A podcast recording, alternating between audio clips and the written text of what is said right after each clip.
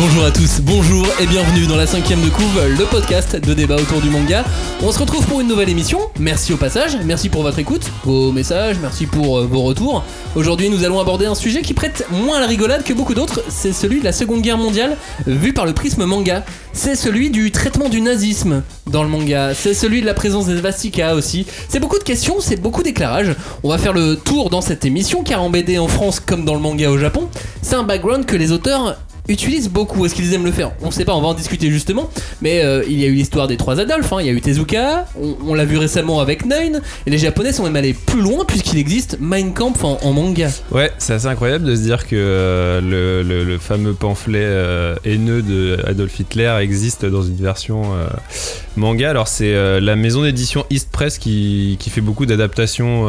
qu'ils ont une, collection qui s'appelle Initiation au manga ou un truc comme ça. Ouais, comme les grands classiques. Voilà, et c'est les grands classiques. Chez, chez mais du coup, Kurokawa c'est un peu bizarre parce que du coup, c'est édité. Il y a par exemple le Capital de Karl Marx ou Guerre et paix de Tolstoï et Mein Kampf, tu vois, genre un grand classique. De... C'est un peu étrange de, de classer ça dans Mm. les espèces de. Mais euh, a priori, euh, voilà, là-bas ils arrivent à l'éditer. Mais en fait, c'est vrai que Mein Kampf, même le livre, est édité. euh, euh, Ah, il par le monde et il est même beaucoup. euh, Bah, les droits sont tombés dans le domaine public. vendu. Voilà, euh, c'est en, en- en lisant un article que je me suis rendu compte que jusqu'à 2015, c'était le Land de Bavière en Allemagne qui était les ayants droit de Mein Kampf. Donc c'était assez dingue de se dire qu'il y avait des ayants droit de ce livre. Moi, ça me. Et il faut rappeler malgré tout qu'au au Japon, le manga, c'est un support comme un autre, Ouais, voilà. c'est un média comme un autre, et donc on peut tout faire en manga. Bah voilà, c'est ça, c'est c'est aussi une petite différence Oui, assez, assez, assez importante. À noter que Mein Kampf, en tout cas, n'est pas disponible en, en livre en France. Donc, euh, publier un manga sur, sur ce niveau-là, ça paraît quand même euh, très très compliqué chez nous. Chez nous, donc, ouais. c'est quand même surprenant de voir ça, de voir ça chez nos euh, lointains voisins japonais. Mais euh, il y a une volonté de le, de le rééditer en France euh, en ce moment, il y a des gens qui travaillent dessus. Oui, c'est Fayard. Il me semble qu'il détient les droits d'ailleurs depuis les années 40, qui veut le rééditer, mais. euh, À noter. Une version commentée, ouais. Ouais. Voilà, à noter et surveiller en tout cas cette version-là par euh, 15 historiens, il me semble. Ah donc, euh, Ah oui. Oui. quand même, euh, Histoire de pas faire n'importe quoi. Ouais, et il paraîtrait même, enfin il se dit même que cette version, elle ferait le double, voire le triple en fait. Elle serait tellement noyée Oui, tellement dans beaucoup d'infos que, tout, ouais. que ça serait euh, difficile de- d'en tirer uniquement euh, le, le négatif dans, dans cette version-là. Alors, comment le nazisme et la Seconde Guerre mondiale sont vus par le manga? C'est parti dans la cinquième de couve. On ne pousse pas, s'il vous plaît. On ne pousse pas, c'est inutile. Le public n'est pas autorisé à assister aux épreuves éliminatoires. Moi, je crois que je pourrais être un très bon ninja. À quoi vous jouez L'heure est grave, c'est pas le moment de faire les guignols Mais on n'a rien d'autre à faire, on peut pas sortir. On va leur faire notre attaque secrète L'attaque de la Tour Eiffel, ils vont rien comprendre Et il faudra aussi parler des dessins animés, notamment des dessins animés japonais qui sont exécrables, quoi, qui sont terribles.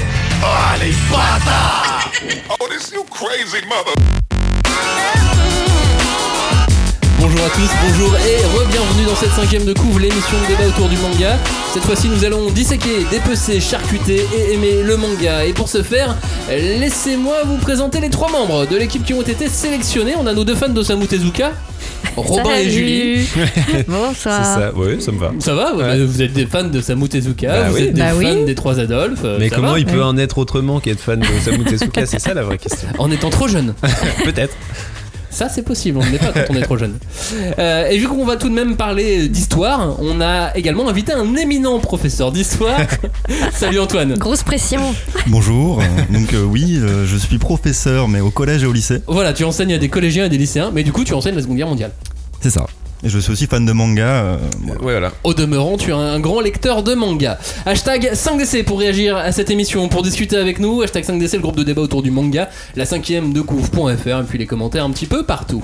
Au programme de cette émission, nous allons parler du nazisme vu par le manga. Plus précisément, il sera question de svastika, de popisation du Führer, des mangas mais aussi de l'attaque des titans, de Full Metal Alchemist, on parlera édition scolaire, euh, éducation scolaire plutôt, et, et on parlera des, des auteurs, bien évidemment, dans cette émission sur le nazisme vu par le manga. Du coup, je propose de commencer par quelque chose de simple.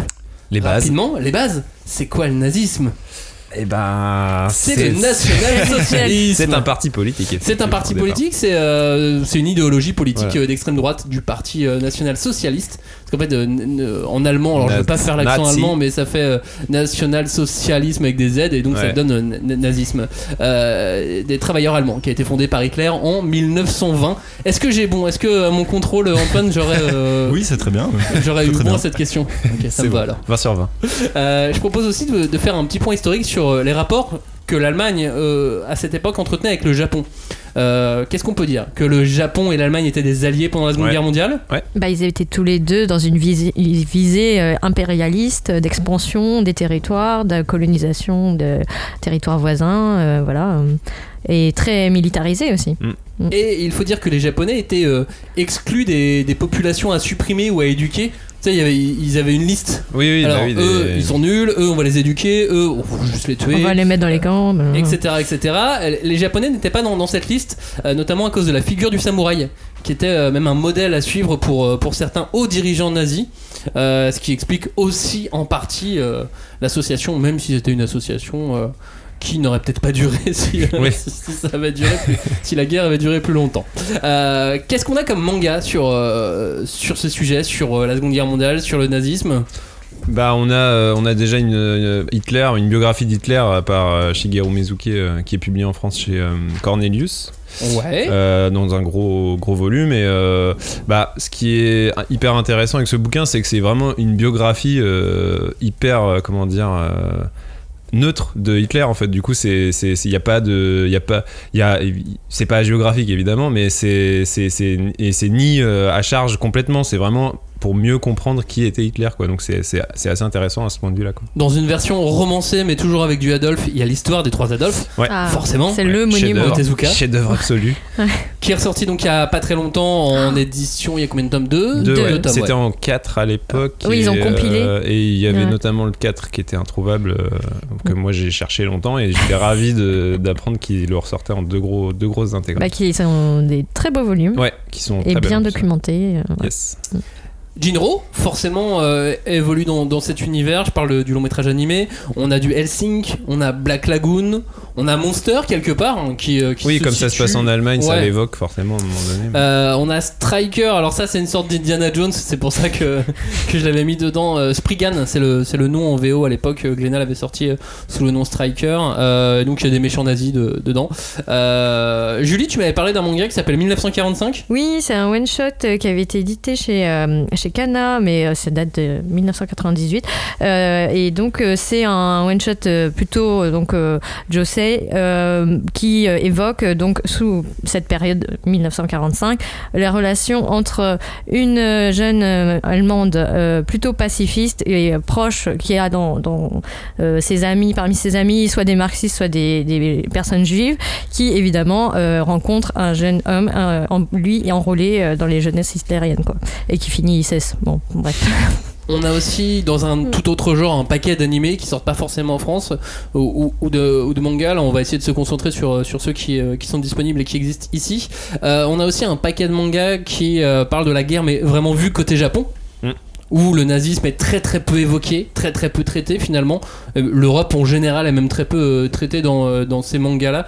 Tu, je pense à, à tous ces mangas euh, qui se passent sur des bateaux, euh, Oui. sur, euh, sur bah, comme la guerre était quand même beaucoup maritime euh, à ce moment-là. Ah, il, oui. il y en a eu. J-Pang. Ouais, par exemple. ouais, Oui. J-Pang.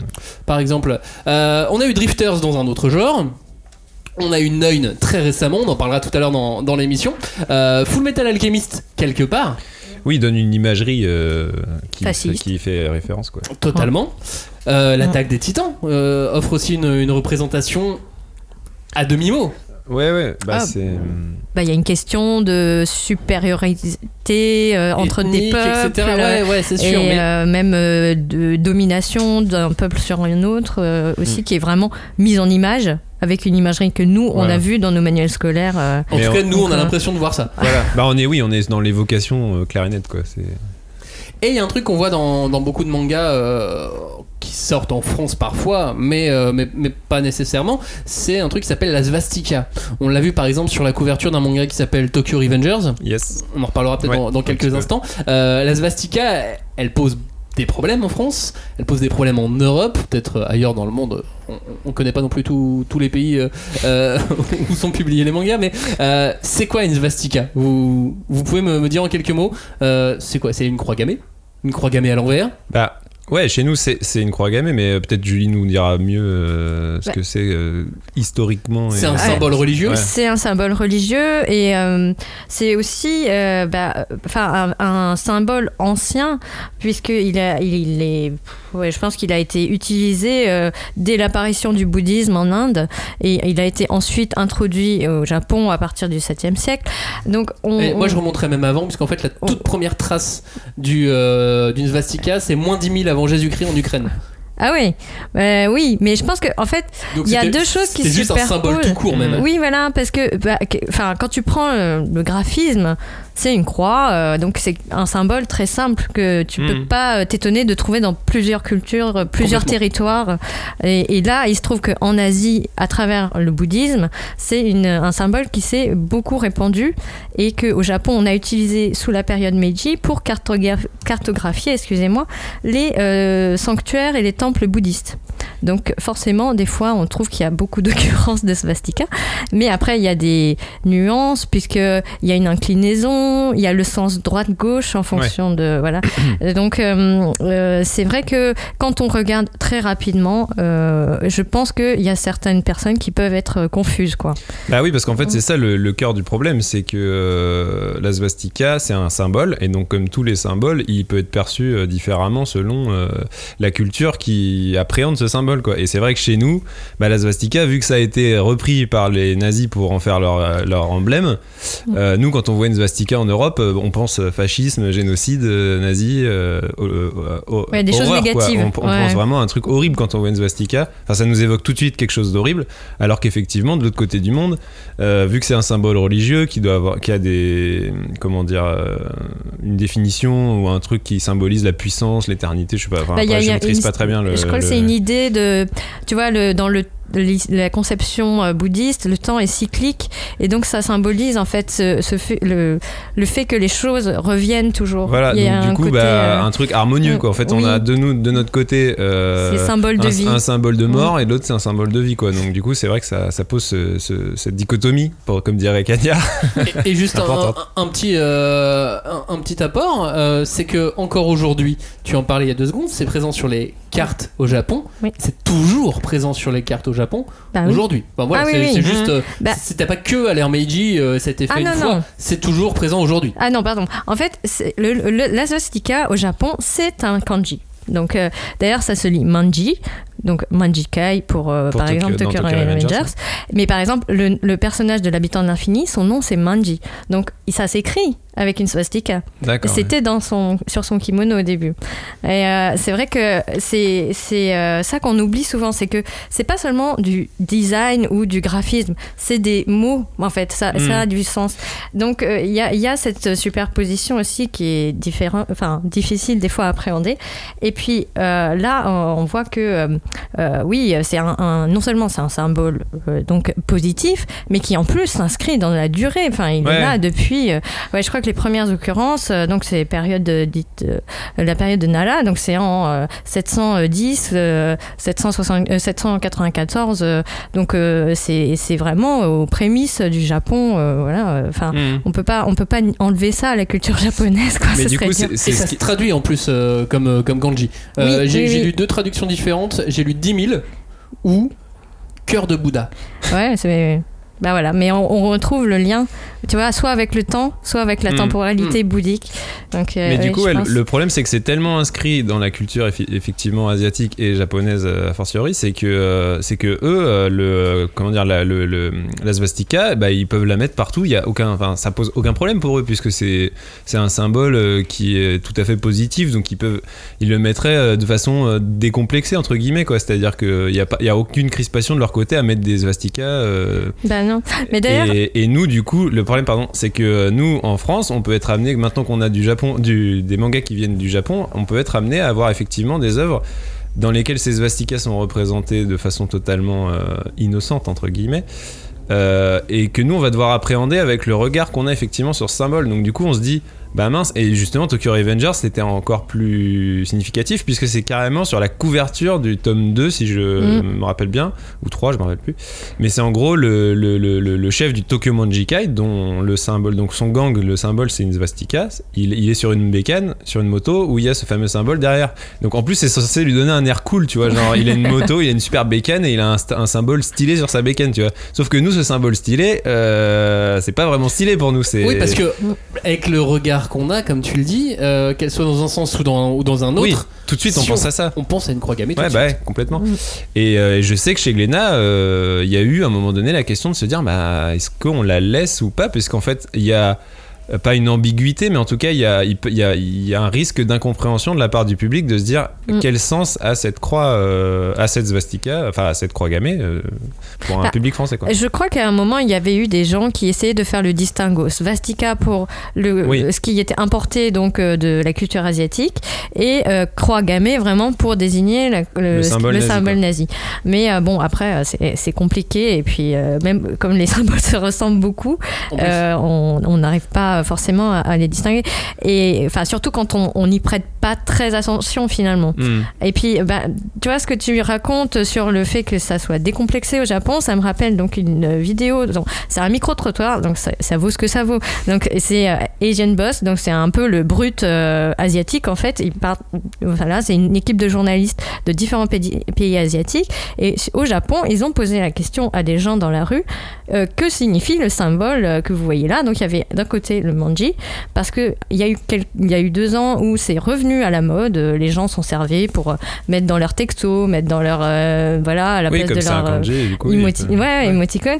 Et euh, bon, ils voyaient pas pourquoi c'était mal perçu. Et quand il y a eu euh, quand même des retours de. Parce que c'est aussi une période où le Japon est devenu très très touristique.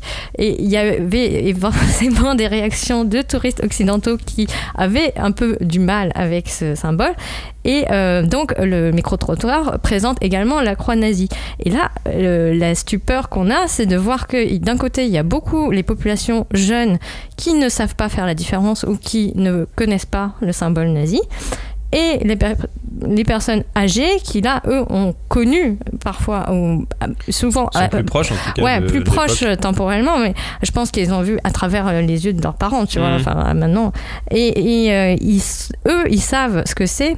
Et euh, c'est marrant parce que d'un côté, tu vois que les jeunes, ils sont là, ah, mais peut-être il faut qu'on s'adapte au regard étranger pour pas les choquer, nanana.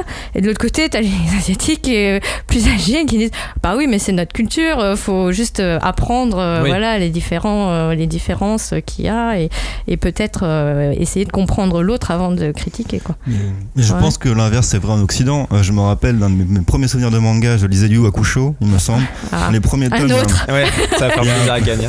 Il y a un personnage qui a une, bah, une Taviska sur le front. Ah. et il n'y avait pas de, de contexte. Et je l'ai appris en parlant avec des amis autour mais en fait il n'y avait pas internet à l'époque. Et en fait j'avais aussi besoin d'être sensibilisé Oui. à ça. Je ne Mhm. comprenais pas pourquoi Ouais, il avait ce complètement, symbole là sur le front. Et aussi d'autres souvenirs. Je me rappelle aussi bah, de, de premiers comics à Captain America où en fait il représentait pas la croix gammée. C'était une simple croix sur les brassards des méchants qu'il combattait ou des, des jeux comme Wolfenstein où il n'y avait pas la croix gammée euh, qui était en tout cas représentée. Donc en Occident c'est vrai que c'est d'autres thématiques et euh, d'autres problèmes de représentation. En tout cas, il faut nous sensibiliser aussi Ouais. parfois Oui. lorsqu'on rentre dans Mm. des mangas, en tout cas, ou la jeunesse, en tout cas, On est un- avec ça. tout petit peu plus détendu aujourd'hui malgré tout. J'ai posé la question à Pika, savoir s'ils Ouais. effaçaient systématiquement par exemple euh, les svastikas ou pas. Euh, non. Oui. Non, ils n'effacent pas systématiquement. Mm. Euh, si euh, si elle, a, elle a une représentation culturelle, religieuse, Ouais. philosophique, il, euh, il le laisse. Mais- si c'est dans, dans un cadre historique, il le laisse aussi, Ouais. bien évidemment. Mais par contre, oui, par- pardon, j'ai pas précisé, mais quand je disais que Glénat s'est posé la question, au final, ils l'ont laissé sur la couve. Mais, Bien sûr. mais en tout cas, il y a eu quand même le- le- le- la question qui s'est posée, quoi, forcément. Mais, mais j'avais parlé avec un autre éditeur il y a, il y a quelques temps, notamment de toutes les œuvres allemandes, enfin de toutes les œuvres japonaises en manga. Euh, et euh, il me disait que il y avait, euh, il y avait des complications dès que euh, l'Allemagne intervenait. Euh, L'imagerie allemande Mm. euh, de la Seconde Guerre et même de la Première Guerre mondiale intervenait au niveau des ventes de droits étrangers à l'international. Donc je parle pas que pour la France, lui il me disait que c'était la même chose pour d'autres pays d'Asie D'accord.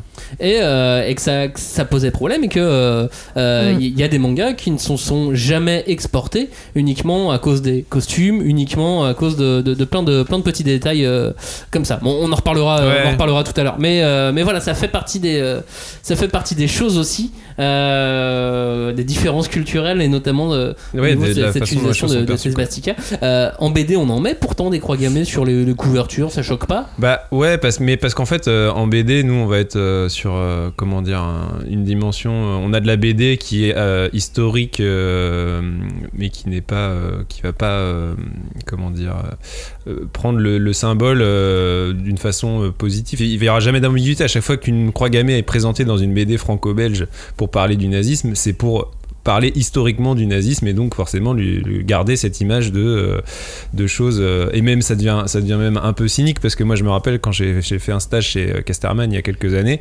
euh, j'avais mon boss qui était euh, donc le directeur marketing et pour blaguer il disait bah si tu veux vendre 20% de plus de tes bouquins tu mets une croix gammée sur ta couverture quoi. C'était vraiment genre on sait que c'est un sujet qui intéresse les gens. Qui est polémique aussi. et qui est polémique. Et du coup euh, si tu si tu leur dis ouvertement sur la couve qu'on va parler des nazis bah d'un coup euh, il va y avoir un intérêt qui va être euh, qui va être qui va qui va se montrer quoi Et ça a pas posé non plus de problème sur Neun, puisque du coup, on voit, ah bah oui il y a on voit les personnages. très très grosse croix gammée euh, sur, euh, sur, sur la couverture. Antoine, t'as des élèves qui te posent des questions parfois ou qui t'ont déjà parlé de Svastika, qui t'ont déjà demandé, qui se demandent euh, ce que c'est ce- cette croix gammée, pourquoi, comment? Mm, Non, je pense que c'est quand même en France euh, un symbole qui est connu. Moi, je suis au collège, donc déjà, il y a le- l'école primaire qui est passée, donc ils ont été sensibilisés à ça. C'est quand même un symbole qui est synonyme de mal. C'est vrai, ça, on peut pas, on peut pas le nier. Mm. Euh, si un personnage porte ça en Europe, c'est forcément le méchant de l'histoire.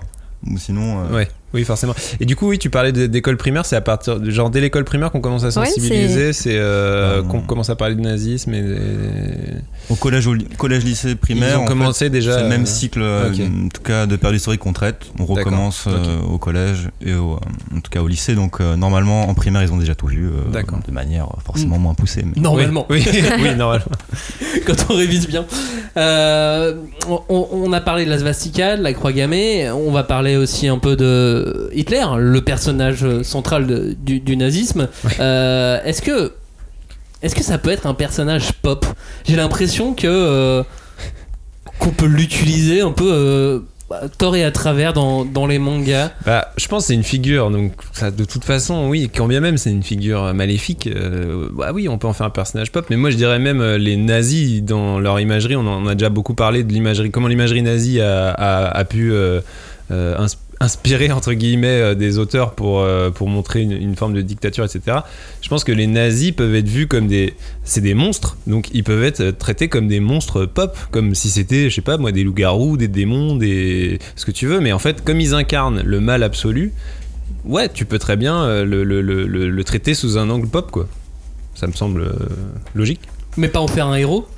Bah non, t'en fais pas, t'en fais pas un héros. Tu, c'est, c'est comment dire. euh, oui, il faut pas qu'il y ait d'ambiguïté sur ton message, mais c'est, tu peux très bien jouer avec la, représentation graphique et même euh, symbolique que ce personnage a pour. euh, déplacer un tout petit peu le curseur et, et essayer peut-être d'aller toucher d'autres sentiments et d'autres émotions que juste l'horreur, tu vois, genre ouais, Hitler, il peut être drôle. Regarde Chaplin, il a fait le dictateur. euh, Hitler, il était, il en devenait ridicule. Il était, il, provoquait plus que le, la peur, il provoquait aussi le rire, quoi. C'est, euh, tu peux, tu peux jouer en fait avec ce genre de figure, quoi. Antoine, les, les personnages de nazis dans leur ensemble, ça fait des bons méchants pour toi? Bah oui, ça fait des très bons méchants. hein. Au, au lieu, au lieu de poser pendant 10 tomes, hein, donc cas, essayer de créer un univers, là, euh, la figure du nazi, tout de suite, on sait que c'est le méchant. Ouais. On a, le cadre est posé. On a hein. limite pas besoin de dire, mais non, mais il a souffert, vous, vous savez. Et avec un univers graphique, en tout Ouais. cas aussi, euh, qui lui est propre, euh, avec des costumes, en tout cas. bon, on ouais, y a- y, a il y a des codes. Donc c'est assez facile à utiliser, je pense aussi le casque d'acier allemand qu'on va retrouver aussi euh, bah, dans Jinro notamment. C'est des euh, voilà, en tout cas c'est des choses qui euh, sont très très faciles à prendre en main par, par le public. Ouais. Oui, puis c'est vrai que les auteurs euh, japonais, tout du moins, dans les mangas, ils usent et ils en usent de, de ces petits détails. Pas forcément très clairement, mais, euh, bah. mais le- le- les casques, l'uniforme, ce genre de choses. Ouais, je pense qu'il y a un regard biaisé parce que le- il y a, il y a, euh, cette euh, glamourisation en fait des uniformes militaires, donc dans le, en général hein, de l'uniforme militaire. Et après, bah, mm, c'est vrai que euh, y a beaucoup le- le- l'uniforme euh, SS euh, qui ressort dans les, voilà des, des choses pop. Euh, donc euh, c'est, je sais pas, euh, je me suis déjà demandé, hein, est-ce que au Japon, la scolarité se fait euh, en général avec un uniforme? Est-ce que ça joue sur leur représentation sur, euh, Mais il y a, oui, ce, côté, il y a des personnes, je sais, qui vont aimer ce, ce genre de manga où tu vois des gens en uniforme militaire. Ouais, il y a un culte de l'uniforme au Japon. Ouais, voilà, pas euh, forcément en France. Exactement. Mais c'est- ça, Mm. c'est- vachement important parce qu'en fait, euh, la, la façon dont on peut, on, on peut justement considérer le, le nazisme, enfin en tout cas envisager le nazisme comme un objet euh, pop ou un truc, c'est qu'en fait, euh, de base, c'est bête à dire, mais en fait, les uniformes, ils, bah, ils ont, comme ils ont été designés euh, par euh, un grand nom, euh, enfin en tout cas une grande euh, maison de mode, euh, ils ont une vraie richesse esthétique. Enfin, je veux dire, c'est- des uniformes qui, qui, qui, qui- ont une vraie euh, esthé- esthétique qui est, qui est forte et qui est, qui est en fait. Euh, qui, enfin, qui est pas. C'est pas parce que ça symbolise un truc horrible que l'uniforme en lui-même n'est pas, n'est pas stylé, tu vois. Genre, Mhm. et, et c'est vraiment des uniformes qui, en plus, euh, jouent sur des espèces de. Justement, des émotions très violentes et tout. Donc, tu vas associer un truc qui est graphique, à- qui est, qui est, qui est, euh, comment dire, agréable graphiquement. Pas forcément agréable, c'est peut-être pas le bon mot, mais je veux dire qui, en tout cas, euh, est efficace, efficace. efficace graphiquement. Ouais. Et en plus, tu vas l'associer à des émotions qui sont puissantes, type la peur, euh, l'horreur et tout. Donc, ça va être doublement puissant en fait. Ça va, ça va, ouais, ça va décupler Bah, ils ont la- déjà leur costume de méchant, quoi. Et de toute façon, il y a le manga, mais regardez le, le, le métal, enfin Motorhead, il jouait sur le- Lemmy, il jouait sur des, il, il avait des espèces de casquettes qui- Oui. qui, faisaient penser à des uniformes soit nazis, soit euh, soit de trucs euh, soviétiques de dictature. C'est c'est- Oui. c'est parce que c'est c'est ça fait bad boy, tu vois, ça fait et, euh, et en même temps ça, ça a de la gueule quoi. C'est c'est ça qui est, qui est efficace quoi. Et en termes de graphie, euh, tu as aussi, tu avais des typographies. Il y a des typos. euh, Ah oui. Ah bah oui, la typo gothique euh, machin. Il y a des couleurs, il y a, il y a des. Mm. Même en, en termes d'affiches, on peut aussi euh, représenter ça. Il y a toute Oui. une culture graphique, en tout cas, qui était forte. L'imagerie de propagande euh, est hyper, euh, Oui. hyper efficace et hyper et inspire beaucoup. En fait, le, c'est très, les graphistes reconnaissent que c'est hyper efficace quoi, le- le- ce genre d'imagerie. Euh, non, mais c'était pour euh, revenir quand même sur le fait que bah là, on, on se concentre sur le manga. mais c'est vrai que c'est une imagerie. Bon, toi, tu évoquais Chaplin, qui est aussi utilisé beaucoup dans les médias, enfin dans la culture euh, occidentale. Parce que là, il y a beaucoup. bah, Indiana Jones, euh, Oui. enfin, ça va du nanar où les, les nazis vont sur la lune, enfin bref, et euh, au truc un peu plus sérieux. mais c'est c'est quand même des. Ouais, enfin, c'est devenu des, des personnages quand tu veux créer un univers euh, dans un, certain contexte historique, quoi. Donc, euh, euh, je pensais à. c'est. Évidemment, c'est le Tu jour. Et voilà. Non, c'est euh, euh, Grand Budapest Hotel Mhm. ou Grand Hôtel Budapest, je sais plus dans quel endroit ouais, grand, c'est. grand Budapest. Ouais, mais euh, il y a aussi, euh, tu vois, référence au nazisme, même si c'est pas dit clairement, Mhm. mais euh, il joue aussi sur euh, tout ce qui fait euh, donc euh, référence au fascisme, avec des drapeaux, la typo, les, les, les militaires en uniforme qui envahissent euh, le pays, etc. Donc euh, Je même vous- sur Je vous ces- vois décoller du, du- du manga. là. Allez, on Oui, revient sur allez. le manga. Euh, Antoine, t'en as, on l'a aussi dans, dans des, dans- y a des animés carrément où on utilise euh, ce, ce visuel, qu'on utilise ces costumes, ces uniformes. Oui, moi je pensais à Girls and Panzer, donc un anime programme. très anecdotique avec effectivement que des jolies filles qui font des combats de tanks. Et cette esthétique-là est très très présente. Euh, effectivement, que ce sont les casquettes, les vestes de costume, donc c'est bon. C'est vrai que là, il y a. Et là, elle est même carrément utilisée dans le registre euh, éro- érotique, euh, enfin sexy quoi. Oui, alors sexy. Mm. Et Il y en a tellement fait des animés comme ça euh, Ouais. au Japon. euh, Ouais, association filles en tenue légère et militaire, Ouais. ça marche euh, souvent. ça marche, ça marche souvent, ça, Ça, sort me pas forcément un en club. France. mais, euh, mais non, non, mais c'est- très commun. Euh, on le voit dans certains isekai qui vont puiser aussi euh, beaucoup dans, dans cet imaginaire. D'ailleurs, euh, ce que je disais tout à l'heure, c'est des mangas qui sortent peu du Japon. Mm. On a eu l'exemple Tanya the Evil. euh, qui, qui est arrivé en France et qui est pas arrivé dans beaucoup de pays non plus. Mm. Euh, c'est pas arrivé dans, dans le monde entier, Tanya the Evil. Euh, Et puis je pense que ça n'a pas autant de succès qu'au Japon. non, ça n'a pas du tout ouais. de, le, le même succès qu'au Japon. Et ça s'arrête hein, encore. euh, ça s'arrête là en fait. Euh, on n'achète pas. On, les étrangers n'achètent pas forcément. euh, Il y a un Ah. regard, il y a un regard particulier. Et ce que je disais tout à l'heure, j'ai posé quelques questions à Pika. Ils m'ont pas dit clairement euh, si à l'Allemagne on, Ouais, on fait attention. On fait attention, mais euh, ils m'ont dit euh, si on voit que peut-être nous allons regarder avec beaucoup de, de minutie. Enfin, mais ce qui est normal. Hmm. Euh, Et, tous les éditeurs vont, vont réfléchir, vont y, réfléchir, vont y penser en tout cas. Hmm.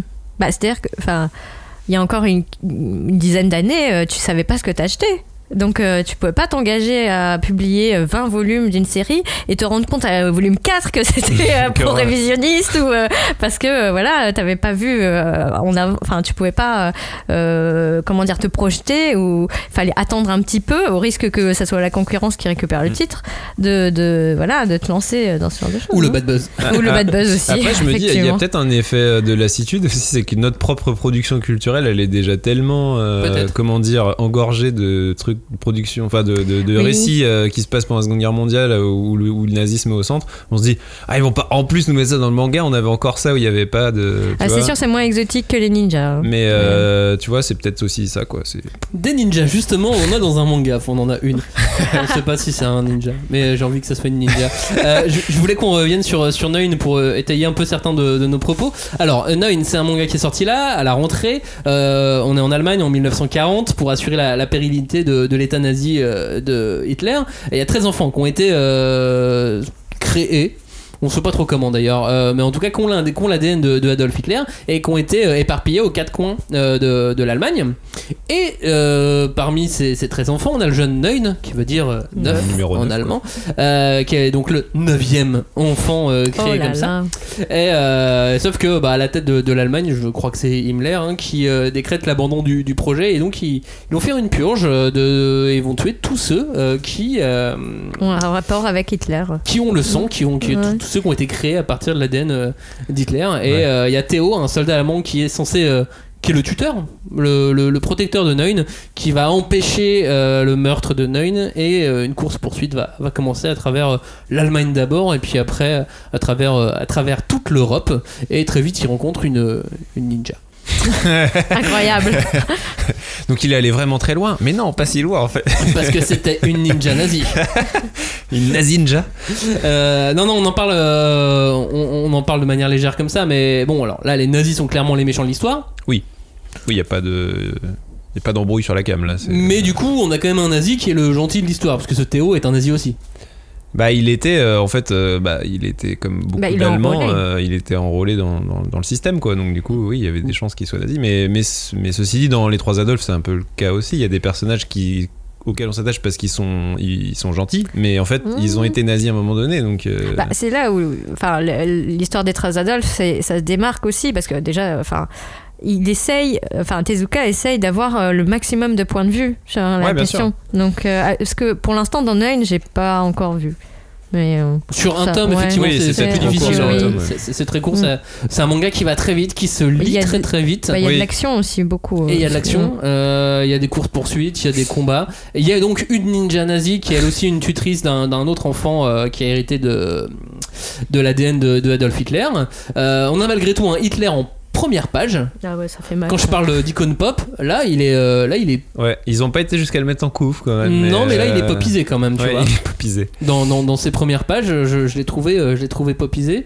Euh, cette nazi ninja euh, est aussi nazie du coup, mais elle est aussi gentille, et peut-être un peu méchante, je sais pas. Bah, c'est une ninja. C'est une ninja, euh, voilà. Donc, euh, elle est aussi japonaise, il me semble. et ça elle est à moitié japonaise. Voilà. Je, oui, elle est. à- Demi- Semi-allemande, semi-japonaise, oui. C'est ça. Bah, c'est là où tu retrouves euh, aussi les influences de- des 3 Adolphes Oui, bah oui, c'est ça. C'est- c'est un- Adolphe, c'est un, un Adolphe métis. Kaufmann. C'est un- Ouais. Kaufmann, c'est un, métis- c'est un métis aussi. ouais. Et euh, mais donc du coup, on n'a pas eu beaucoup d'écho. euh, Antoine, dis-moi hein, si, si, si t'as souvenir de- d'histoires comme ça avec des Japonais euh, qui étaient enrôlés dans Et qui était ninja.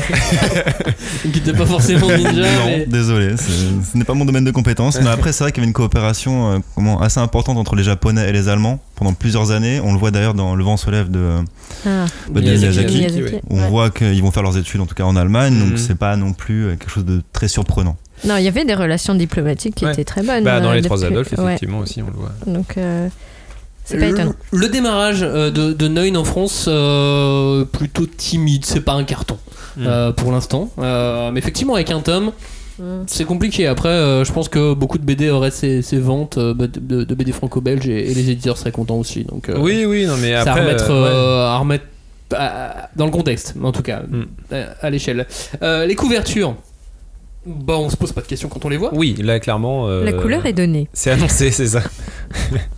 Euh, L'approche graphique, comment vous l'avez trouvé L'intérieur, les pages intérieures? Ah Bah c'est très beau graphiquement, enfin, en tout cas c'est c'est très bien dessiné quoi, mais après euh, ça joue effectivement sur ce registre de euh, on va être plus sur du de l'efficacité graphique et du, du comment dire du effectivement ce côté pop, c'est-à-dire euh, on, on va vraiment utiliser de enfin c'est expressionniste entre guillemets c'est à dire que c'est vraiment euh, pas forcément c'est réaliste le trait mais c'est pas réaliste dans le sens où on, on, on souligne et on surligne vraiment les, les, les, les, caractères et les, caractéristiques physiques des personnages. Donc il y a vraiment un truc assez pop assez euh, Euh, ce qui est intéressant, enfin moi, tu vois, j'avais retenu euh, le fait que par exemple les, donc les méchants euh, soient euh, très, enfin en fait, c'est devient des silhouettes. ouais Il y a même pas de, ils ont pas de visage, ils ont pas de traits vraiment marqués.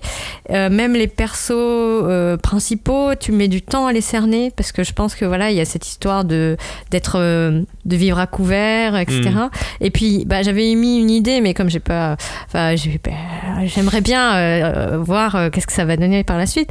Mais cette idée que le traitement graphique de Nine, il est vraiment tu vois, il est brut et il, il s'inscrit un peu dans, dans, comme tu dis, l'expressionnisme. Oui, Enfin, oui. Tu vois, euh, l'art euh, que tu trouvais euh, à l'époque euh, en, en Occident et qui était considéré dégénéré par les nazis, qui s'est fait Oui, interdire oui, par la suite.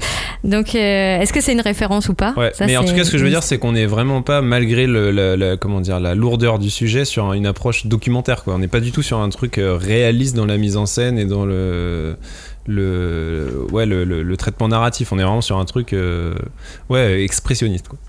C'est euh, dessiné et créé par euh, l'auteur de Bakuan Reto, de Détonation plus, plus récemment.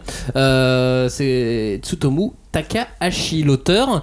On va historiquement fact-checker euh, pour voir avec toi, Antoine. Ouais, on a un fact-checker. euh, Bon, c'est un, peu difficile, euh, comme cette histoire en tout cas, est quand même euh, fait partie de l'imaginaire, mais il y a quand même certains points euh, importants, qu'on- comment, certains points qui caractérisent cette période-là qu'on retrouve.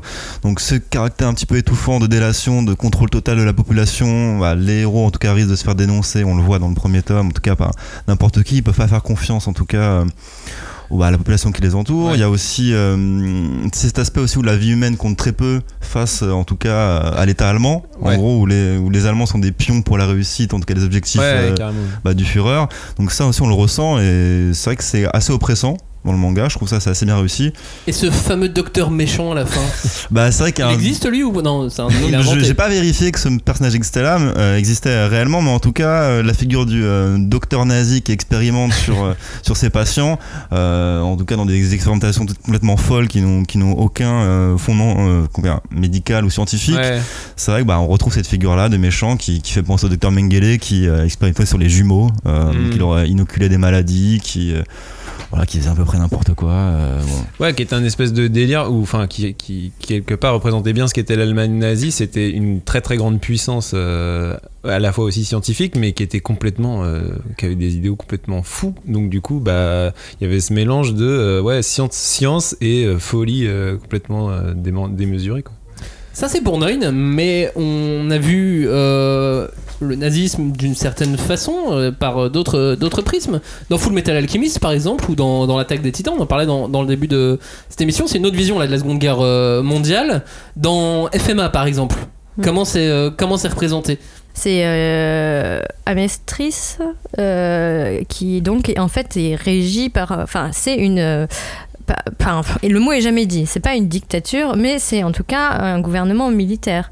Et euh, il y a donc euh, le personnage euh, de King Bradley, qui bah, ressemble quand même beaucoup euh, à une espèce de combinaison de dictateurs que nous on connaît. Euh, tu prends un peu de Mussolini, tu prends un petit Mhm. peu de de, de, de- ouais d'Adolf Hitler, et puis ah t'as euh, donc il y a une espèce de guide suprême de leur de la nation et, et- et Ouais. ils sont tous en uniforme. et qui est un pur militaire, c'est-à-dire Ouais. que même il a dit. il a- il a C'est le il a- Il a, stratège. une balafre, il est stratège, il est machin. Et on a l'attaque des titans, et dans l'attaque des titans, là c'est différent. Euh, la façon dont on ressent, en tout cas nous, euh, une vision du, nazisme, c'est à partir du tome 20-21, euh, à partir du moment où, on change d'arc, après l'ellipse, voilà, pour pas spoiler. C'est après l'ellipse qu'on découvre là une autre, une autre vision, avec des camps, avec des épurations ethniques. Avec des gens qui sont obligés de montrer qu'ils ne sont pas de la même ethnie que d'autres, qui sont. euh, Ah oui, non, Oui, non, oui, c'est ça, ouais. complètement. Euh, donc voilà, FMA, l'attaque des titans, c'est c'est deux cas, euh, deux cas intéressants. Pourquoi on t'a envie de te concentrer de- dessus, Julie? Alors oui, parce que je trouve que euh, Arakawa et Isayama euh, ont vraiment euh, apportent deux euh, points de vue qui moi me permettent, tu vois, de mieux comprendre comment le nazisme est vu par des mangaka de, cette génération. Donc FMA, ça commence en 2002, à l'attaque des Titans en 2009. Et on voit que, par exemple, Ar- Arakawa, bon, elle, elle vient de Hokkaido. Et donc, c'est la région qui est le plus au nord au Japon, qui est aussi, rappelons-le, une région qui a été colonisée à l'époque Meiji. C'était pas un territoire japonais. Donc, ils ont subi l'impérialisme. Et euh, bon, bah, je pense que quelque part, euh, les populations Ainu n'existent vraiment plus, mais ils essayent à nouveau de, voilà, de se revaloriser. Donc, il y a en ce moment des remises en question euh, sur les origines, etc. Par ailleurs, elle rappelle souvent aussi, pas seulement dans FMA, mais dans les autres livres qu'elle a fait, notamment sur euh, Noble Paysan par exemple, que euh, Hokkaido est très proche, par exemple, de d'autres pays et notamment la Russie. Il y a eu euh, des batailles pour euh, le contrôle de certaines Mhm. îles, les, les Sakhalin, les Kouril, et en fait. je pense que cette proximité-là lui permet parfois de remettre en question comment l'histoire euh, japonaise est enseignée et euh, ce que elle, elle en retient et euh, voilà parce qu'il y a des échanges qui se font et qui sont pas, euh, on va dire, contrôlés quoi. Enfin, voilà, ils arrivent parce que les gens, bah, ils passent d'un territoire à l'autre, c'est comme ça. Et euh, pour ce qui est plutôt de voilà de, de Isayama donc pour Attaque des Titans.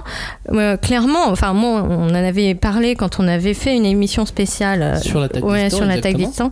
Et euh, pour moi le point principal de son manga c'est vraiment une question sur l'histoire. Comment on traite l'histoire comment on la transmet. Et clairement quand et on arrive à certains passages de son euh, manga tu te dis mais ce mec veut des réponses. Il, a, il se pose des questions sur ce qu'il a appris ou sur ce qu'on lui a transmis. Et il a besoin qu'on l'aide quoi. Donc euh, voilà. C'est moi c'est ma façon de tu vois d'interpréter le Ouais, Qu'est-ce que, ça illustre pour toi ces, ces deux séries bah, le, le fait que d'un côté, euh, personnellement, tu peux euh, chercher des réponses, tu peux t'enrichir en essayant de voilà de trouver, euh, tu vois, de, de décentrer un peu ton regard, de pas être seulement sur la question japonaise, mais voilà, tu t'intéresses à d'autres peuples, à d'autres histoires ou la façon dont c'est traité d'un autre point de vue, ou à, à la rigueur, ben, tu vois, de, de dire mais euh, voilà, au niveau de, de l'éducation générale euh, au Japon, est-ce que euh, l'histoire n'est pas problématique? Est-ce que c'est un sujet qui mériterait pas qu'on po- on se pose vraiment pour voilà, permettre aux étudiants et aux, aux professeurs aussi de l'évoquer de façon un peu plus libre? Parce Bon. qu'on va y revenir après. Mais... On va en parler tout de suite Ouais. même. Robin, Antoine, avant de, de passer à la fin de l'émission, sur Full Metal Alchemist, sur l'attaque des titans, FMA, vous avez des choses, des choses à, préciser, à rajouter Bah, je trouve l'analyse de Julie euh, très juste. C'est vrai qu'on parle euh, du génocide d'un peuple dans Full Metal Alchemist. C'est une histoire qui est cachée, en tout cas, pendant une grande partie du manga. Euh, dans l'attaque des titans, effectivement, il y a aussi cette notion de manipulation de l'histoire, de représentation de l'histoire, en tout cas, d'un côté, du côté d'un peuple et du côté d'un autre. Donc, c'est vrai que c'est des, des questionnements, effectivement, que, que les auteurs se posent hein, et qu'on comprend bien à travers leurs œuvres. Eh bien, passons maintenant à la fin de l'émission. Euh, J'ai une dernière question euh, avant, de, avant de clore. Est-ce qu'on peut parler d'une ignorance des auteurs japonais? Bah. Est-ce que, enfin, est-ce que, est-ce que, est-ce que le travail est fait? Est-ce que, est-ce qu'ils ont conscience de ce qu'ils font? Bah, en fait, euh, du coup, bah, Julie l'a évoqué avec ces deux exemples, surtout avec l'attaque des titans, a priori, puisque euh, ça serait le, la- limite la volonté de l'auteur de, de, de, de pointer le fait que ce travail de mémoire au Japon, il est. euh, il est sinon euh, mal fait, en tout cas euh, Pas fait. pas fait quoi. Et, euh, et c'est vrai qu'il y a globalement une espèce de révisionnisme historique qui est un peu, j'ai l'impression, je parle sous contrôle, mais qui est un peu institutionnalisé au Japon, qui est même le, le gouvernement lui-même, Shinzo Abe actuellement, il est vraiment dans une espèce de posture révisionniste d'une certaine partie de l'histoire du Japon et, et notamment la Seconde Guerre mondiale, parce que je pense que euh, s'il peut cacher à sa population euh, tout le mal qui a été fait avant, ça lui permet de, euh, faire re-rentrer le Japon dans des rails euh, que lui, qui lui lui plaisent et que, la population japonaise ne voudrait peut-être pas en fait. Bah, sachant qu'il est quand même dans une visée euh, de, pareil, remilitarisation du Japon, qui, rappelons-le, a commis effectivement beaucoup de, bah, de génocides et d'atrocités euh, ouais, en. Asie du Sud-Est. Juste un petit détail, euh, vous me dites si, je- si je dis une bêtise justement, euh, le Japon n'a pas le droit d'avoir une armée. Pour l'instant, non. proprement parler. Non, c'est ouais, c'est dans leur constitution, Oui. euh, l'article 9. Je crois euh, que c'était deux, mais je suis pas sûre. Enfin bref, en Oui. tout cas, il y a un article dans leur constitution qui précise, et je crois que c'est unique au monde dans la constitution japonaise, c'est que euh, la- le, le- le- donc le Japon ne peut non seulement pas avoir de- de- d'armée lui-même, mais il ne peut pas déclarer la guerre. il peut pas déclarer la guerre en fait. Et comme de toute façon ils n'ont pas d'armée, c'est Et du coup, mais compliqué. du coup, et il y, a un- il y a un truc qui est assez, assez marrant, c'est qu'en fait, en vrai, euh, il y a eu une reddition du Japon à la, seconde guerre- à la fin de la Seconde Guerre mondiale, mais techniquement, le Japon et, la- et les États-Unis n'ont jamais fait la paix. C'est qu'en fait, le Japon n'est plus en capacité euh, constitutionnelle de déclarer la guerre à quelqu'un, mais euh, il n'est pas en état de paix avec le- les États-Unis actuellement. C'est Sachant assez- qu'il y a encore des bases militaires américaines à Okinawa, dans certaines régions. Et que, euh, bah, comme tu disais, euh, euh, ce qui s'est passé, c'est que comme il y a eu... en fait, la guerre, pour les Japonais, c'est... Enfin, c'est toujours abrupt la fin d'une bah, guerre. oui. Euh, que ça soit une bonne nouvelle parce que euh, pendant des On années on gagné. attend qu'elle se termine et puis paf ça arrive euh, voilà au moment où on s'y attend le moins ou euh, au contraire parce que au Japon ça s'est arrêté avec de bombes atomiques quoi Oui, c'était d'autant plus abrupt. c'est plus quelque chose qui n'avait jamais eu lieu dans leur histoire à eux. C'était l'intervention radiophonique de l'empereur directement à, à- qui a parlé directement à son peuple. Et chose qui n'avait jamais été euh, réalisée. Même euh, à travers des écrits, tout ça, c'était toujours euh, filtré, je pense, par euh, un certain protocole. Et là, on lui a demandé, ou peut-être même que euh, Hirohito l'a fait lui-même, Mm. de euh, vouloir s'adresser directement à son peuple. Mais après, effectivement, donc il y a cette histoire de, de révisionnisme, comment dire, officiel, enfin offici- officieux, mais bon, bref, euh, il y a un espèce de révisionnisme euh, institutionnalisé au Japon. Il y a un courant en tout cas, Il y a un de courant, pensée. mais il y a aussi peut-être effectivement, euh, Max, tu parlais de- d'ignorance des auteurs. Il y a aussi peut-être euh, un truc tout con, mais c'est que bah, le nazisme pour les Japonais c'est très loin. C'est pas leur histoire en fait. Ça s'est passé en Europe. L'essentiel des victimes c'est des Européens, c'est pas des Japonais. Donc, enfin, c'est pas des Asiatiques. Donc, du coup, il y a peut-être euh, ça qui entre en jeu aussi, quoi. Bah, pour euh, revenir sur le cas de Attack on Titan, quand je dis que c'est que l'auteur, tu vois, il cherche des réponses, c'est aussi, je pense, pour lui, une façon euh, détournée de poser un regard sur l'histoire japonaise. D'ailleurs que voilà, il y a il y a des choses qui ne sont pas claires parce que ce qui s'est passé très tôt après la fin de la Seconde Guerre mondiale, c'est que les manuels scolaires au Japon ont euh, été caviardés. C'est-à-dire qu'il y a des informations, des faits historiques qui n'apparaissaient pas et qui n'ont pas été transmis. Contrairement, euh, souvent, on, on fait le comparatif parce que l'Allemagne, après, ça, Oui. voilà, elle, tout de suite a fait un énorme travail de, de, Mémoire. voilà, de mémoire et euh, qui a été salué et qui euh, transparaît encore maintenant, alors qu'au Japon, c'est vrai que, bah, comme tout à l'heure on disait, euh, on évoquait le micro-trottoir, donc c'est un micro-trottoir, ça concerne 20 personnes, mais qui veulent être euh, représentatifs d'une certaine génération qui ne connaît pas le nazisme, qui connaît vaguement la figure d'Hitler à travers des productions pop euh, ou des films, mais qui ne s'est jamais intéressé, intéressé effectivement au nazisme en tant que histoire. Donc euh, c'est- c'est c'est vrai que ça pose problème parce que ça veut dire que c'est des gens aussi à qui on a enlevé la possibilité de s'intéresser à leur propre histoire, leur propre passé. Non, mais de toute façon, à partir du moment où ils n'ont pas un regard forcément clair sur leur passé, regarder le passé des autres, euh, ça me paraît compliqué. Ça me paraît un petit peu compliqué. De toute façon, c'est vrai qu'ils n'ont pas de, victimes du nazisme sur leur, sur leur sol, euh, personne pour, en tout cas, porter ce, ce de- ce devoir de mémoire. Donc pour eux, euh, c'est un petit peu comme Napoléon. Effectivement, c'est un, c'est un conquérant lointain qui a fait des atrocités, mais Napoléon a rétabli l'esclavage.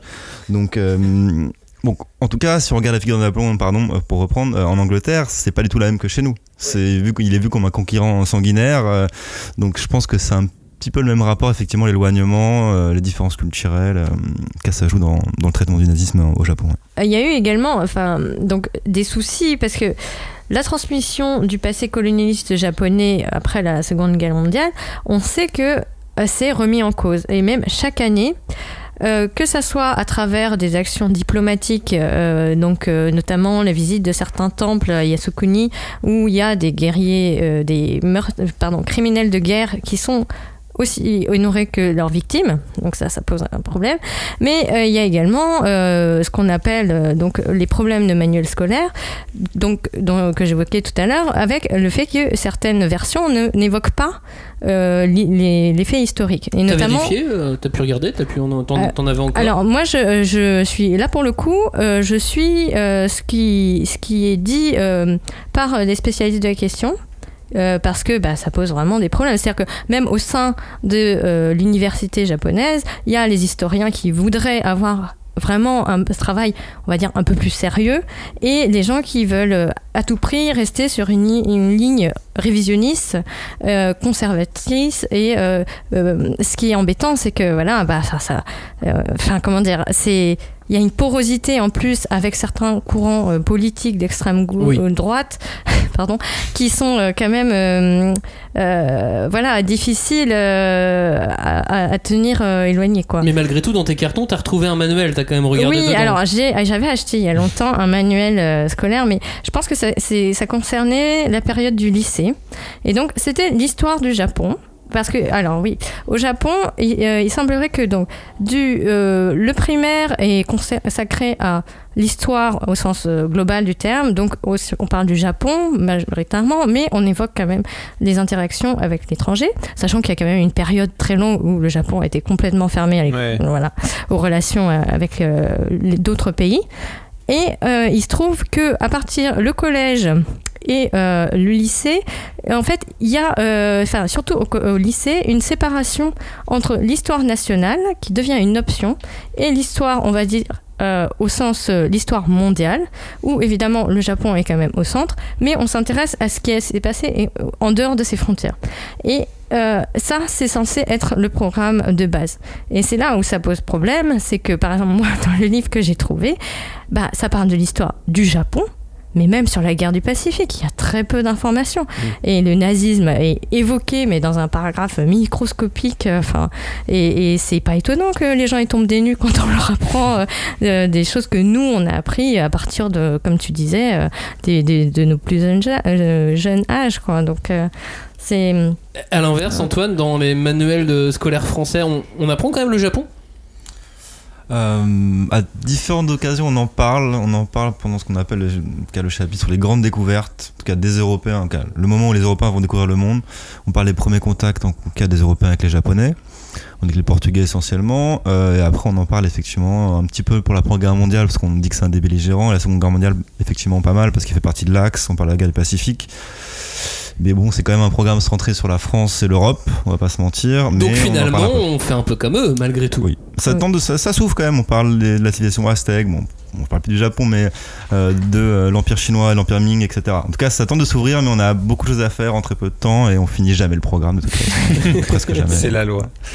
Et donc, au même titre, si euh, des auteurs français devaient parler de choses qui se sont passées au Japon, euh, ils auraient autant d'ignorance que les Japonais peuvent en avoir de ce qui s'est passé en Europe, malgré tout. Oui, mais alors, par contre, nous, à la différence, euh, je dirais, c'est que euh, avec des recherches, on a accès à du matériel plus facilement sur cette, enfin, sur le Japon, sur la période du Japon qu'on voudrait, sur laquelle on voudrait parler, je pense. Mm.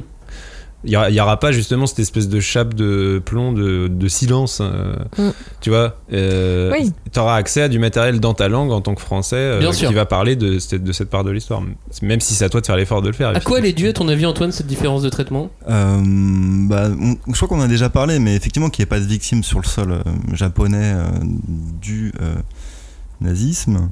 Un génocide lointain va tout de suite moins toucher le public français, alors que si on a des euh, descendants euh, de euh, ces atrocités-là sur le territoire qui transmettent à leurs enfants et qui vont se battre aussi pour qu'elles soient connues, c'est forcément plus visible dans le débat public, dans le débat public, pardon. Et dernier point, ça crée forcément une retenue en France quand on parle de ce sujet-là. Donc on parlait de Mein Kampf au départ. J'ai regardé un petit peu l'historique de, en tout cas de la publication, en tout cas de la volonté de publier Mein Kampf en France. Il me semble que dans les années 75, il y a un autre, un, cas, monsieur qui voulait le rééditer et l'ancêtre de la LICRA, euh, en tout cas, lui a fait un procès et a interdit la publication. Donc forcément, quand ça touche à ces euh, questions-là, euh, ou même la France a une part de responsabilité, en tout cas pour, pour quand on pense à la collaboration, c'est tout de suite plus compliqué d'en faire euh, une création artistique, euh, en tout cas qui n'a plus de lien avec l'histoire et plus de lien avec euh, les personnes qui Ou d'en importer une, en l'occurrence, euh, puisque là c'est c'est un- c'est une importation. Euh, ça arrivait tard, les trois Adolphes en France. hein. C'est vrai. Mais au Japon, ça a commencé en 83. hein. Ouais, finalement, ça a été publié assez tard au Oui. Japon aussi, quoi. Mais ça. après, moi, je, enfin, je pense que au début, je m'étais dit ah, mais peut-être qu'il n'avait pas beaucoup de documents par rapport à ce qu'on a trouvé après. Et bon, à la lecture, on se rend compte qu'il avait énormément de choses euh, pour étayer euh, son récit, euh, que c'était très précis. Parce que moi, je, donc euh, pareil, hein, pendant très longtemps, le tome 4, la fin de, de- des Trois Adolphes était disponible. Et là, donc, grâce à la réédition, on a pu enfin euh, connaître euh, le fin mot de l'histoire. Et euh, ça va jusqu'au conflit israélo-palestinien. Donc, on peut dire qu'il y a vraiment enfin, une continuité de Tezuka. Enfin, c'est en ça que c'est génial. Et que, bon, enfin, il n'était pas. on, on sait qu'il avait un- énormément de talent. Et ça, c'est enfin, vraiment un de ses chefs-d'œuvre. Mm. Et je pense que, par rapport aux jeunes auteurs japonais, c'est hyper difficile de passer après ça. Après, de relever le défi, de, de, de prendre la relève de Je, je suis d'accord avec toi. Non, non, Ouais. c'est c'est même impossible. C'est- Enfin, c'est impossible. C'est possible, mais euh, lui, il avait carrément un, un propos, il avait une volonté, une démarche Oui. aussi de montrer, de Voilà. d'exposer les faits. Ben, je pense que euh, tout à l'heure, on a commencé l'émission en parlant des, du matériel pédagogique euh, édité euh, sous format manga, mais celui-là, enfin, Oui. l'histoire des Trois Adolphes, En fait, oui, ce ça manga- devrait être ce manga devrait qui- être enseigné, ouais, je pense, qui est le, effectivement. à la pro, enfin, ouais, il devrait être dans les écoles, quoi. Même si c'est une fiction malgré tout. hein. Bien sûr. Bien Mais- sûr, mais c'est, enfin, c'est, euh, c'est quand même euh, un, un, un livre japonais de 1983 où on parle des communautés hébraïques installées à Kobe. Hmm. Et il y a des Japonais avec qui j'ai discuté de mon âge qui me disaient c'est quoi des Juifs? Parce qu'ils comprenaient pas le concept.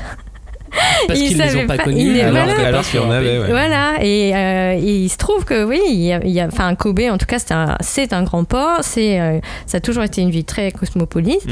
et euh, il y, a, il y a encore, euh, enfin quand on se balade dans certains quartiers, on voit les influences de d'autres cultures que la culture japonaise. Donc euh, c'est, et Tezuka lui-même a rencontré ces communautés quand il était enfant, euh, en- parce que son père les photo, enfin, était photographe, je crois, et donc il, il- il faisait euh, voilà son travail. euh, c'est voilà, c'est, c'est, c'est bien de remettre les choses euh, un peu en perspective, quoi. Pour conclure cette émission, euh, Julie, après euh, cette Oui. déclaration d'amour sur, sur les trois Adolphes, sur Tezuka, Ouais. Bah, alors, veux-tu ajouter quelque chose? C'est, c'est que alors. Toi, tu, tu nous as présenté comme étant des fans de Tezuka. Bon, je dois te dire, j'ai toujours eu du mal avec son graphisme, mais là, j'ai relu euh, donc l'histoire des trois Adolphes et c'était quand même une claque. Parce que vous voyez le truc, c'est énorme, c'est deux Oui, bottins deux quoi. gros, deux gros pavés. Et euh, voilà. Et on se dit, oh là là. pff. Et en fait, j'ai commencé et en je suis mais tombée dedans. J'ai pas pu lâcher le euh, livre jusqu'à 1h du matin. Il fallait ouais. que je m'arrête. Mais euh, c'est- c'est incroyable. Et euh, en plus, bah, maintenant, il y a une version euh, qui est enrichie avec des commentaires, avec des, des post-faces. Donc euh, Mm. vraiment, lisez-le. C'est un super, euh, super ouvrage, super, euh, une super œuvre et il faut pas passer à côté. Robin, Mm. est-ce que euh, on peut raconter une bonne histoire, une bonne aventure avec ce background de, de nazisme, de Seconde Guerre mondiale Bah, moi, je pense que de toute façon, on peut raconter une bonne histoire à partir de tout et n'importe quoi, à partir du moment où, euh, où c'est bien fait, où il y a aucune ambiguïté sur la volonté ou l'idéologie de l'auteur. Et est-ce que le manga le fait bien? Et je pense que le manga, bah, on a cité les trois Adolphes. Neun le fait. Pour l'instant, c'est tôt pour dire si c'est super, mais en tout cas, il le fait, euh, je veux dire, euh, euh, sans ambiguïté. Il le fait, il le fait comme il faut, je pense. C'est juste qu'il le fait différemment, parce que voilà, faut différencier effectivement une fresque historique de du neuf pop. Enfin, je veux dire, dans le cinéma, c'est pareil. T'as la liste de Schindler et t'as Inglorious Bastards, et c'est pas du tout le même ton. Et pourtant, c'est deux films qui sont sur le sur le même sujet, quoi. Enfin, pas exactement le même sujet, mais en tout cas sur la même période. Donc faut pas se priver, faut pas s'auto-censurer, faut pas se priver de raconter des bonnes histoires euh, à partir du moment où on se donne les moyens de les raconter bien comme il faut. Et effectivement, plus le sujet est lourd, moins il faut faire n'importe quoi. Antoine, comment euh, est vu le nazisme euh, par le manga? Bah, je pense que euh, Robin a bien répondu à cette question-là. Moi, ce qui m'intéresse, c'est toujours de voir, en tout cas, euh, un auteur étranger qui traite d'une période historique que je connais bien, surtout de la France. Et j'ai un, j'ai j'ai un souvenir qui me revient d'un manga qui s'appelait Napoléon. Je pense qu'il y a que quelques tomes publiés en France et où Napoléon avait le flic de Cannes survivant. Et Robespierre avait des petites lunettes de soleil. Et pareil, un physique bodybuildé. Et je sais pas, ça me fait, je prends toujours un malin plaisir à lire ça, avec les erreurs que, que ça contient en tout cas, et les Ouais. choses qui me font rire, mais les choses qui m'intéressent aussi en tout cas. C'est toujours intéressant de voir quelqu'un qui appartient à une culture un peu différente de la nôtre traiter euh, de quelque chose qu'on connaît très bien. L'histoire des trois Adolphes, c'était édité aux éditions Soleil. Neun, c'est édité euh, chez Pika. Euh, on a parlé de l'attaque des titans. euh, c'est chez Pika également. Mhm. On a parlé de Full Metal Alchemy, c'est chez Kurokawa. Euh, je pense qu'on a fait le, on a fait le tour là des éditeurs et des mangas qu'on Ouais. a cités. Donc on peut remercier les auditeurs de nous avoir suivis.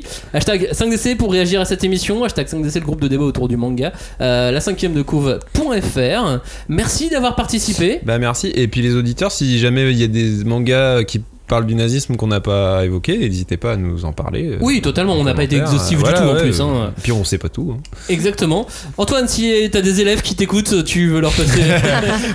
J'ai beaucoup d'élèves qui lisent des mangas et d'ailleurs, en tout cas, je m'intéresse à ce qu'ils lisent. C'est beaucoup de choses que je connais, mais euh, en tout cas, bah, je vous parlerai peut-être des découvertes auprès d'eux. euh, dans- dans les prochains podcasts, j'en- Ça je ne marche. sais pas. Ah bah Trop bien. Merci à tous de nous avoir écoutés. À très bientôt. Ciao. Merci. Merci. Ciao. Au revoir.